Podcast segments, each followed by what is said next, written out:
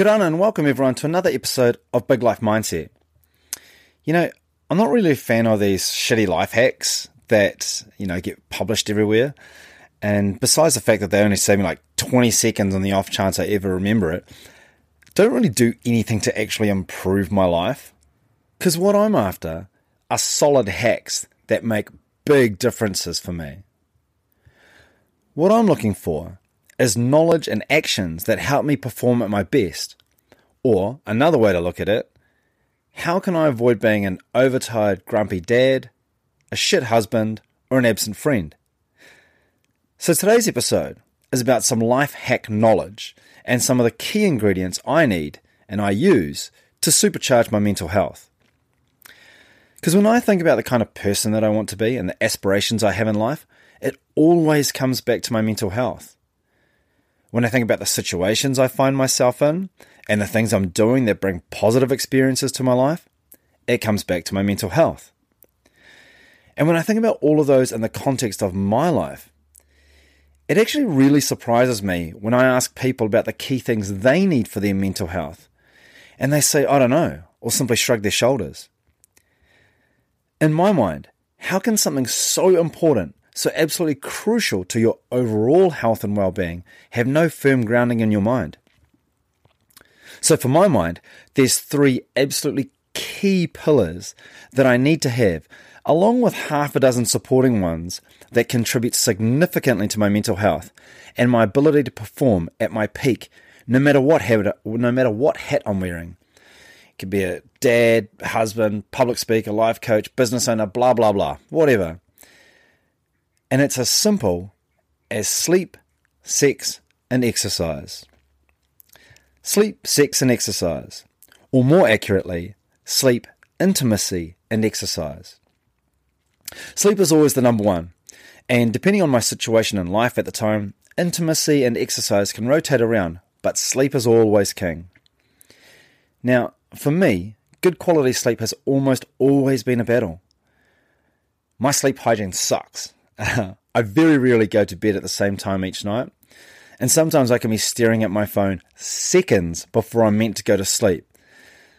Also, having four kids means, you know, we're often woken by a nappy that needs changing, or someone's had a bad dream, or someone's coughing in the house. And I'm not even going to go into the noises that I have to deal with from the other side of the bed. Sleep for me, it's more about the quality than the quantity because I can get away with six hours, sometimes five, sometimes even four if the quality of it is amazing.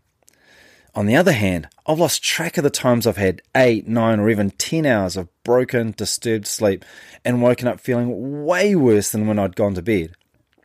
But no matter what, I have to prioritize sleep in my top three. Because I find when I've slept well, I wake up and I honestly feel like a different person. Like, wow, is this what I'm meant to feel like? Because if you know me, you'd know that I'm the grumpiest guy in the world when I haven't slept well, especially if I'm pre coffee. The opposite of good sleep really amuses me.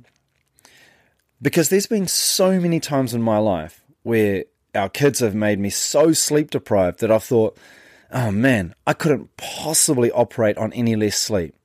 And lo and behold, there it is. And somehow you survive. It does make me laugh though at all the decisions that are being made out there by chronically sleep deprived parents. Like, seriously, we really shouldn't be put into those kinds of positions. Sex, or intimacy, is another thing that gives me a massive boost in life. I try to describe it as intimacy, not just sex, because it's often the little things that feel good.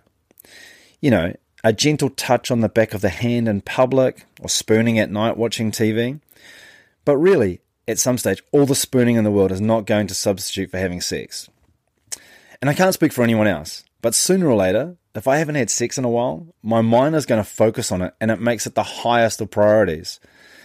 It's kind of like being hangry, but sex instead of food.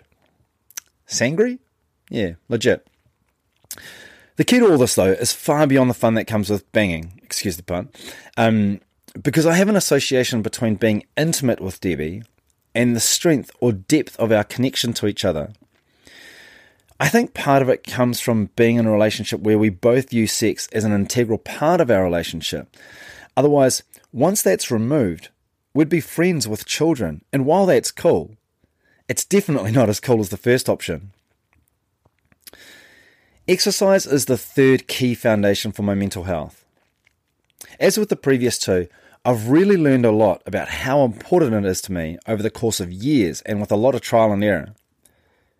Right now, I'm getting stacks of it. Swimming twice a week and Brazilian Jiu Jitsu four, maybe five times a week. This amount is probably at the high end of the scale for me, of spectrum for me, and I expect it to shift around a bit over the next couple of months. But no matter what, I know that I need to be doing something physically active. And I tend to like doing things that are intense, highly draining activities as well, because I find that they're the ones that filter out all of that life admin noise. You know, answering the next email, wondering what you're going to cook for dinner, hanging out the washing, all those bits and pieces that just kind of are noisy. And I find that the boost that I can get from some sort of physical exertion can set me up for the day and sometimes a whole week. Only mention those though because they give me a boost, knowing that's what I'm throwing myself at. But in all honesty, I get a similar mental coffee from doing a 20 minute walk with Debbie in the mornings, or play fighting with our son, or walking my ass down to the shops instead of driving. So if there's a physical aspect to it, I'll likely get the endorphin release that, I, release that I'm looking for. Sleep, sex, exercise. My key three to mental health. Now, I did mention a few more things which contribute, which I'll share, but I'll cover those more another day and those are savoring, gratitude, service, and meditation. Now, most of my audience are adults, and you've probably given some thought to being happy or having energy or feeling good about yourself. You've no doubt heard about mental health, and for some of you, it's super easy to talk about, while for many others, you'd rather avoid the topic entirely. I totally get it. What I've found is that it's critical for me to knowing exactly what keeps my brain in good shape and keeps my outlook on life where I want it to be. If I'm feeling down or find myself focusing on the negatives, or I'm just not performing at the level that I want to be, then I quickly look at the to- at those top three and I ask myself, am I getting the right quality and quantity of each? No shit, I can almost always see that I'll be lacking in one, if not two of them. And that's actually a recent finding for me as well. Because I used to think that all I needed, sorry, I used to think that I needed all three of them to be operating at their peak in order for me to feel like I can take over the world.